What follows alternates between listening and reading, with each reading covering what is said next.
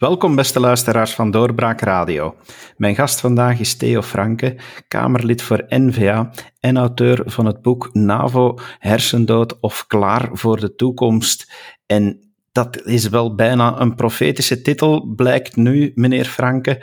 Want als ik dan zo kijk, ja, op dit moment conflict, mogelijk conflict tussen Rusland en Oekraïne. In welke mate is de NAVO daarbij betrokken? Ja, dus uh, Oekraïne is, uh, ja, dag David trouwens. Um, ja, Oekraïne is sowieso een, um, een kandidaat, uh, ja, kandidaat bondgenoot, hè, kandidaat lidstaat van de NAVO. Um, ze zijn al een tijd. ze zijn partner, strategisch partner ook van de NAVO. Dus we hebben daar een, een Partnership for Peace, wat eigenlijk een soort van partnerschapprogramma is met heel wat lidstaten en heel wat, um, allee, heel wat landen in de wereld beter. dus ja, ik kan wel zeggen dat ze een bevriende natie zijn. En voor bevriende naties is het altijd zo dat we ja, wel extra inspanningen doen. Uh, maar, ze zijn geen lid. Ja, ze zijn geen lid, dus ze vallen niet onder het befaamde artikel 5. Nee, dus ze vallen niet onder het uh, artikel 5. Ze vallen ook niet onder het uh, NAVO-verdrag.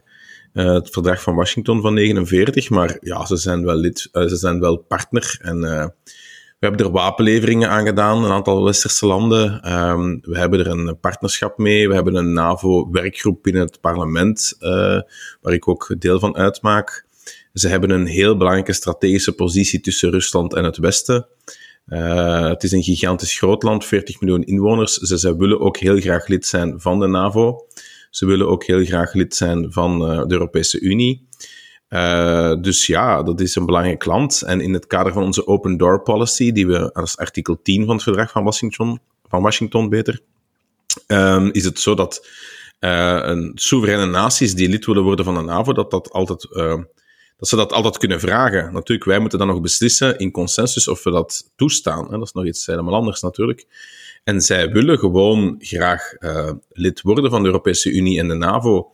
En dat is ongeveer een 60%, 40% verhouding. Hè. Dus uh, al vele jaren is, de, is er een duidelijk uitgesproken meerderheid van de democratie, van het volk in Oekraïne, dat pleit voor uh, samenwerking met het Westen. En dan heb je ook natuurlijk uh, pro-Russische partijen en een pro-Russische stroming, vooral met heimwee naar het communistische tijdperk. Maar dat is een absolute minderheid. En dus in die zin binnen de democratie die Oekraïne is, bestaat er al een hele tijd, eh, vele, vele jaren, een grote meerderheid om, ja, die naar het westen kijkt en niet naar het oosten. Dus niet naar Rusland, maar wel naar ons. En daar moeten we ook rekening mee houden. En dat is eigenlijk een beetje de essentie van het probleem, want Rusland vindt dat niet leuk en zij vinden dat wij daar ons weg moeten houden. Um, en dan kan je zeggen van, kijk, wij moeten niet in de achtertuin van Rusland uh, te veel doen, want hebben, de Amerikanen moeten ook niet graag hebben dat, je, dat ze in Cuba, de Russen in Cuba keihard doen en zo verder. Dat kan maar wel zijn. Maar een heel belangrijk principe van de NAVO is wel dat er geen A- en B-lidstaten zijn. Ben je lid, dan ben je volwaardig lid. Um, en dat betekent ook dat daar ook wapentuig kan gestationeerd worden. En dat gaat dan vooral over Oost-Europese landen.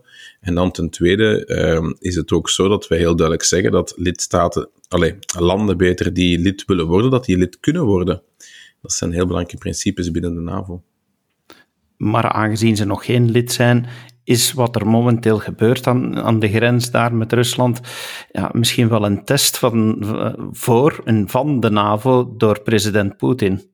Ik denk dat president Poetin al een tijdje een opbouw aan het doen is. Ik uh, zie het verhaal van de migranten die binnen worden gevlogen in Wit-Rusland en op ons afgestuurd, afgestuurd ik zie dat ook in die context. Cyberaanvallen, interfereren in verkiezingen via fake news, via van alle mogelijke intrusies op sociale media. Um, dus um, er is daar wel van alles bezig. Rusland heeft onder Poetin terug zelfvertrouwen gewonnen. En, uh, ja, en Poetin wil wilt duidelijk maken dat met hem niet te sollen is. En dat heeft hem gedaan in 2018, de inval in Georgië. In 2014 met de bezetting van de Krim en van Donbass. En dus nu, uh, nu is dat de volgende stap. Um, ze hebben hun militair apparaat enorm vernieuwd. Um, en ja, dat, dat wil hij soms ook wel tonen. Dat, hij wil gewoon respect van het Westen en hij vindt dat hem dat te weinig krijgt. Uh, dus in die zin uh, zet hem zich. Ik denk ook dat dat een van de laatste kansen is dat hem heeft, omdat ja, Europa is zich ook wel serieus aan het bewapenen. Uh, sinds de Krim 2014 zijn we eigenlijk ja, toch wel fors in gang geschoten in Europa, eindelijk, qua militaire bewapening en nieuwe technologieën. zeker ook het oosten. De oostgrens is zeer sterk bewaakt. En uh, ja, ik denk dat het, dat het voor hem ook de moment is om het nu te doen. Het Westen is nu nog zwak, Europa uh, is nog zwak. Maar binnen dit en tien jaar gaat dat niet meer zo zijn. Hè. Elk land is heel serieus aan het investeren in defensie, ook België trouwens. En dus je krijgt wel degelijk een terug sterker wordend Europa op vlak van militaire dreiging uh, en collectief defense. Uh, en dus ja, hij zit ook met heel wat demografische problemen, economische problemen uh, Poetin. En ik denk dat dat ook, uh, dat hij wel weet dat dit nu een window of opportunity is, dat het nu echt wel de kans is. En misschien wel de laatste kans om dit te doen. Uh, en hij wil wel degelijk, ja, die Oekraïnse, ja, daar de invloedssfeer, de, de, Russische invloedssfeer laten gelden. Laat dat heel duidelijk zijn. ja, dat is ook zo aangezien de NAVO ja, nog niet ja, door een verdrag verplicht is, uh, kunnen, we, kunnen we vrij nadenken over wat er zou kunnen gebeuren. Vindt u dat wanneer Rusland de grens overschrijdt, dat wij van hieruit moeten helpen, het zij vanuit de NAVO, het zij vanuit de Europese Unie, het zij als België? Um, ik denk persoonlijk dat um, Oekraïne helpen, dat dat wel kan, maar uh, tot op bepaald niveau. Uh, ik denk als het echt zo is dat Rusland Oekraïne gaat binnenvallen, om dan bijvoorbeeld NAVO-troepen te sturen om samen met de Oekraïners te gaan vechten tegen Rusland, dat lijkt me niet echt realistisch. Uh, wat niet wil zeggen dat we ze niet kunnen helpen, dat we in 2014 ook gedaan. Hè. België heeft bijvoorbeeld vier soldaten, uh, zwaar verbrande soldaten binnengehaald en die uh, die geholpen in die zin dat we daarvoor uh, gezorgd hebben dat die hier in het brandwondencentrum in Edelvre-Heenbeek zijn geholpen geweest. Uh, militair materieel, uh, medisch materieel. ja, Duitsland heeft helmen, duizend helmen of een paar duizend helmen. Dus er zijn wel veel landen die veel doen. Maar er is niet tot nu toe niet echt een land dat zegt: wij komen aan u, zijde, aan schouder aan schouder, komen wij vechten tegen de Russen in uw land. Dat heb ik toch nog van niemand niet gehoord. Um, dus ja, daar is ook wel, ook daar zijn heel wat nuances. Uh, ik vind dat we de Oekraïners echt moeten steunen. En ik vind vooral dat we op het diplomatieke niveau heel duidelijk moeten maken aan, uh, aan Poetin dat als hij dit doet, dat wij dan gewoon heel zware sancties treffen. Op economisch niveau, uh, naar hem, zijn entourage, um, op vlak van bankaire zaken, economisch, en dus echt Rusland op die manier proberen op de knieën te, te dwingen. En ja, kunnen wij vanuit Europa nog wel een sterke vuist maken? Want voor heel veel zaken, en dan denk ik nog maar in de eerste plaats uh, aan gas, zijn wij wel zeer afhankelijk geworden van Rusland. Dat is juist ook het punt, hè, wat ik ook absoluut niet, uh, niet begrijp, waarom dat wij uh, de pretentie hebben dat wij de Europese Unie zouden moeten praten met Poetin. Die is gewoon niet geïnteresseerd in ons. Wij zijn de gasslaaf van Rusland en wij zijn de militaire slaaf van Amerika ja, wie is er dan geïnteresseerd om met Van der Leyen en, en zijn tijd in Charles Michel te steken of in Borrell? Ja, niemand, hè. Dus um, de Europese Unie zelf praten, nee, maar de NAVO is natuurlijk een andere zaak. De NAVO is het militaire bondgenootschap, daar heeft hij wel respect voor en heeft zeker respect voor de bilaterale relaties met Amerika. Dat zijn de grootmachten onder elkaar. Um, dus het is niet zo dat Poetin een plan heeft om, om, om Europa zelf of, of, of, of Oost-Europa binnen te vallen. Dat denk ik niet, alhoewel dat de Baltische Staten uh, toch wel kleine landjes zijn en dat het daar toch niet zo... Allee, daar is men, men heel nerveus op dit moment. Um, maar een land als Polen bijvoorbeeld, de Russen gaan Polen niet binnenvallen. Hè. Dat gaan ze natuurlijk niet doen. Niet omdat ze dat niet zouden kunnen of militair winnen, maar dan gaan ze gewoon zo zware represailles krijgen en dat gaat, ja, dat gaat zoveel instabiliteit veroorzaken dat, ja, dat, dat hij daar gewoon ook zelf te veel aan gaat verliezen. Uh, dus het, is wel gefocust op Oekraïne op dit moment.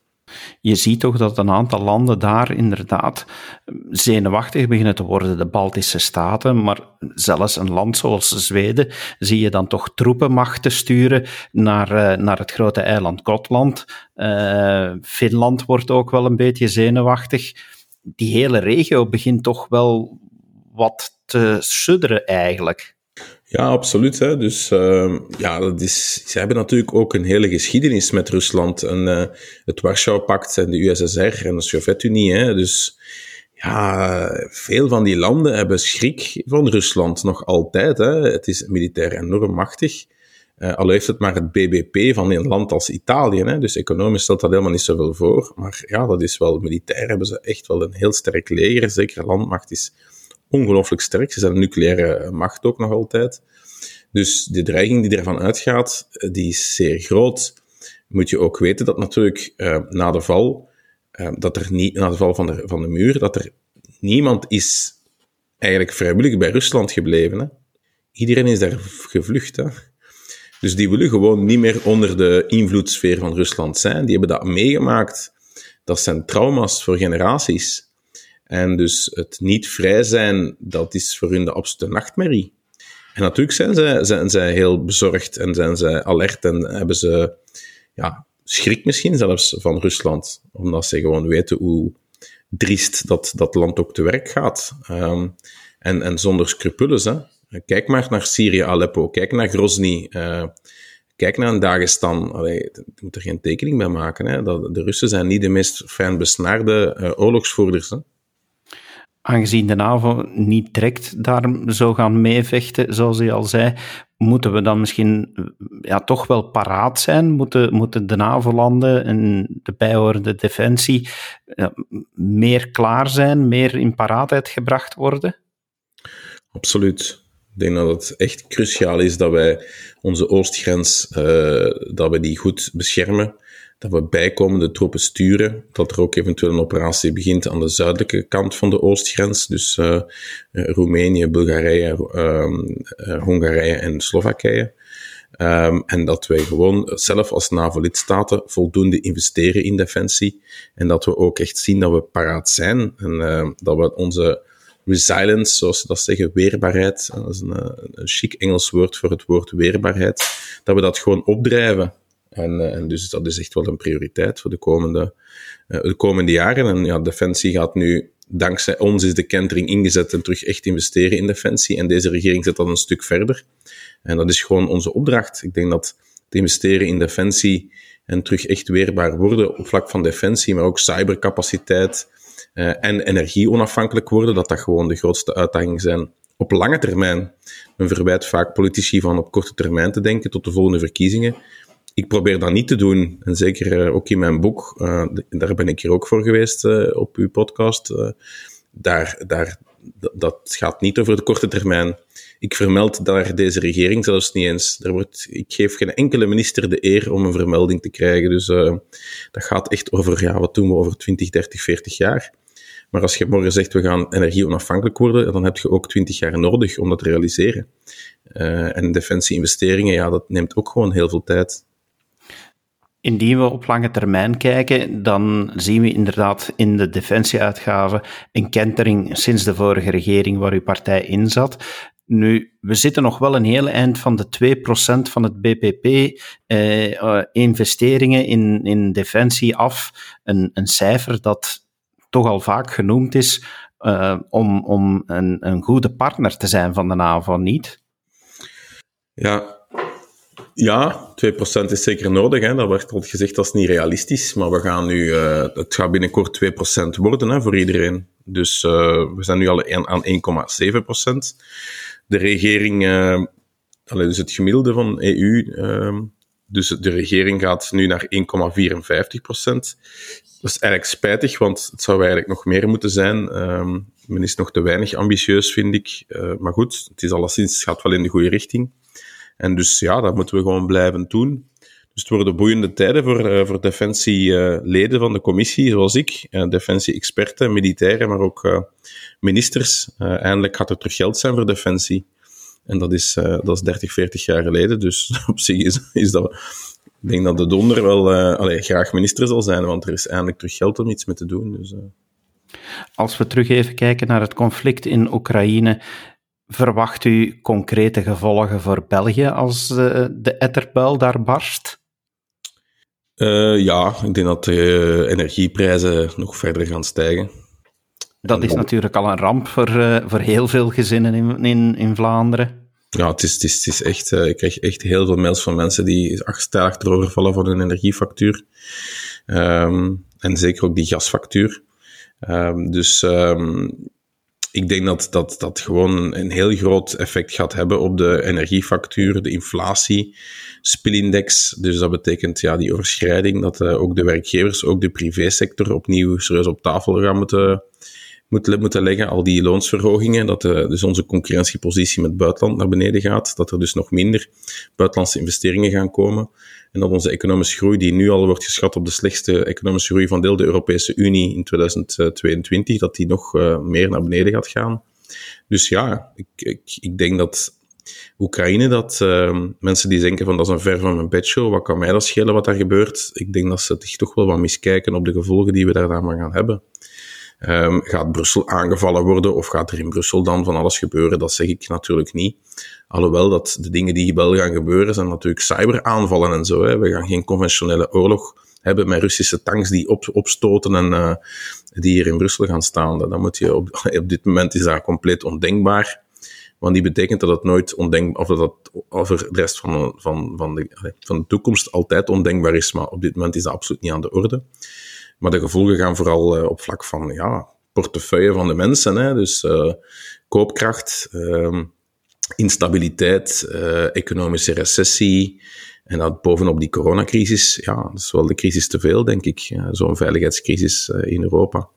Dus ehm, ja, nee, zeer, ik ben zeer verontrust. Moet ons land meer doen met diplomatische middelen, drukkingsmiddelen? Uh, hoe actief uh, is onze eerste minister en de minister van Buitenlandse Zaken om toch aan Rusland duidelijk te maken dat we dat allemaal van nabij opvolgen? We zijn zeer actief, hè? dus ik denk dat ja, we hebben het NAVO-hoofdkwartier ook hier in in Haren. Dus we, we, zijn zeer actief. Ik was maandag ook daar. Het was uh, Ukraine NATO Interparliamentarian Council. Dus uh, dat is zo uniek. Dat, komt om zoveel tijd samen met parlementairen van NAVO-lidstaten en, en van, van Oekraïne. Dus er, is, er is gewoon elke dag, van s'morgens tot s'avonds, is er diplomatiek overleg. Dus dat, dat is zeker oké. Ik denk dat België daar zeker zijn rol als klein land, maar goed, toch als een land met een diplomatieke reputatie, dat, dat, dat we dat zeker allemaal proberen. En ik hoop dat er een diplomatieke uitkomst zal zijn.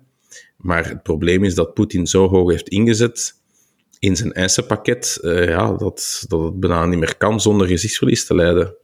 En Poetin is niet de man om gezichtsverlies te leiden, dus ja, dat ziet er eigenlijk niet zo goed uit.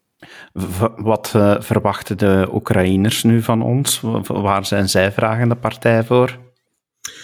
Ja, die verwachten zoveel mogelijk steun. Hè. Dus uh, ik denk dat de Oekraïners zijn ook op zich ook wel... Ja, je hebt er ook verschillende strekkingen. Hè. Je hebt ja, Donbass, uh, de Krim, dat is ook Russisch-talig. Die zijn ook meer voor Rusland als voor Kiev. Dus dat, is een gigantisch land, gigantisch land. Uh, 40 miljoen inwoners, daar zijn heel veel strekkingen. Maar nogmaals, het grote deel is pro-Westeren, West, pro-Westers. En die verwachten gewoon zoveel mogelijk steun van, van ons. Uh, moesten wij morgen zijn, we gaan mee zijn, zij vechten met jullie, dan zou die gat in de lucht springen. Alleen denk ik wel dat ze beseffen dat we dat niet gaan doen, want ja, voordat je het weet zit je echt in een regionale conflict. En laat ons toch ook niet vergeten dat we met een nucleaire, nucleaire macht, hè, dus Rusland is een, zeer grote nucleaire mogendheid, en wij zijn dat ook. Allee, België niet, maar de NAVO is dat natuurlijk wel. Dus het, het, het, is, geen uh, spelletje met lucifers. Hè. Het, uh, het is direct, ja, het gaat direct over serieus vuurwerk. En uh, ja, voordat je het weet heb je een uitslaande brand die je niet meer geblust krijgt. Dus ik denk wel dat er voldoende sense of urgency is en besef dat we toch wel heel hard moeten oppassen met een land als Rusland, omwille van die nucleaire component ook. U zei daarnet, Poetin is er niet de man naar om gezichtsverlies te lijden. Verwacht u dan dat het ja, misschien toch op kleine stukken gaat bewegen, dat er misschien toch wel grenzen gaan overschreden worden, maar dat het geen massale inval gaat worden in Oekraïne? Ik denk het wel, ja. Ik denk het wel. Ik, allee, dat is mijn inschatting. Ik denk, uh, ik zie daar diplomatiek. Op dit moment zie ik geen uitkomst die uh, bevredigend is voor Rusland. Dus we hebben nu die schriftelijke antwoorden bezorgd. Hij ging nu rustig zijn tijd nemen om alles te bekijken. En ik, ik verwacht toch, uh, er is in de loop van volgende week toch ergens een antwoord. Uh, zowel uh, ja, misschien diplomatiek, sowieso, een aantal antwoorden, maar ook militair waarschijnlijk, dat denk ik persoonlijk. Maar goed, ik hoop van niet, hè, voor alle duidelijkheid. Ik zit daar niet op te wachten. Hè, maar als ik zie ook de, opbouw al maanden en, en ja, discours, eh, de manier waarop, ook nu die troepenopbouw, dan denk ik dat de kans groot is dat er toch militair iets zal gebeuren. Ja. Ja. Daarmee misschien niet, allee, het hele grondgebied, dat, dat gaat hem ook veel te veel geld kosten en veel te veel tijd. Um, maar misschien nog, nog, nog, nog stukken of, of nog een verdere consolidatie van, van Donbass en zo verder. Dat is niet uit te sluiten. We zullen zien. Hopelijk niet, maar um, ik denk echt dat de kans groot is dat er militair toch, uh, ja, dat hem toch nog verder met zijn, uh, met, zijn met zijn schaakstukken zal spelen de komende weken. Ja, dat zullen we inderdaad moeten afwachten. Maar zoals u zei, het blijft dus heel belangrijk dat we onze Oost-Europese grenzen beschermen. Daar blijft een belangrijke taak voor de NAVO liggen. Dank u wel, meneer Franke, om dat toe te lichten in onze podcast. Graag gedaan. En uw beste luisteraar, dank u wel om te luisteren en heel graag tot de volgende keer. Dag. Dit was een episode van Doorbraak Radio, de podcast van doorbraak.be. Volg onze podcast op doorbraak.be/slash radio of via Apple Podcasts, Overcast of Spotify. Bezoek ook onze website op doorbraak.be en steun ons door een vriend te worden van Doorbraak.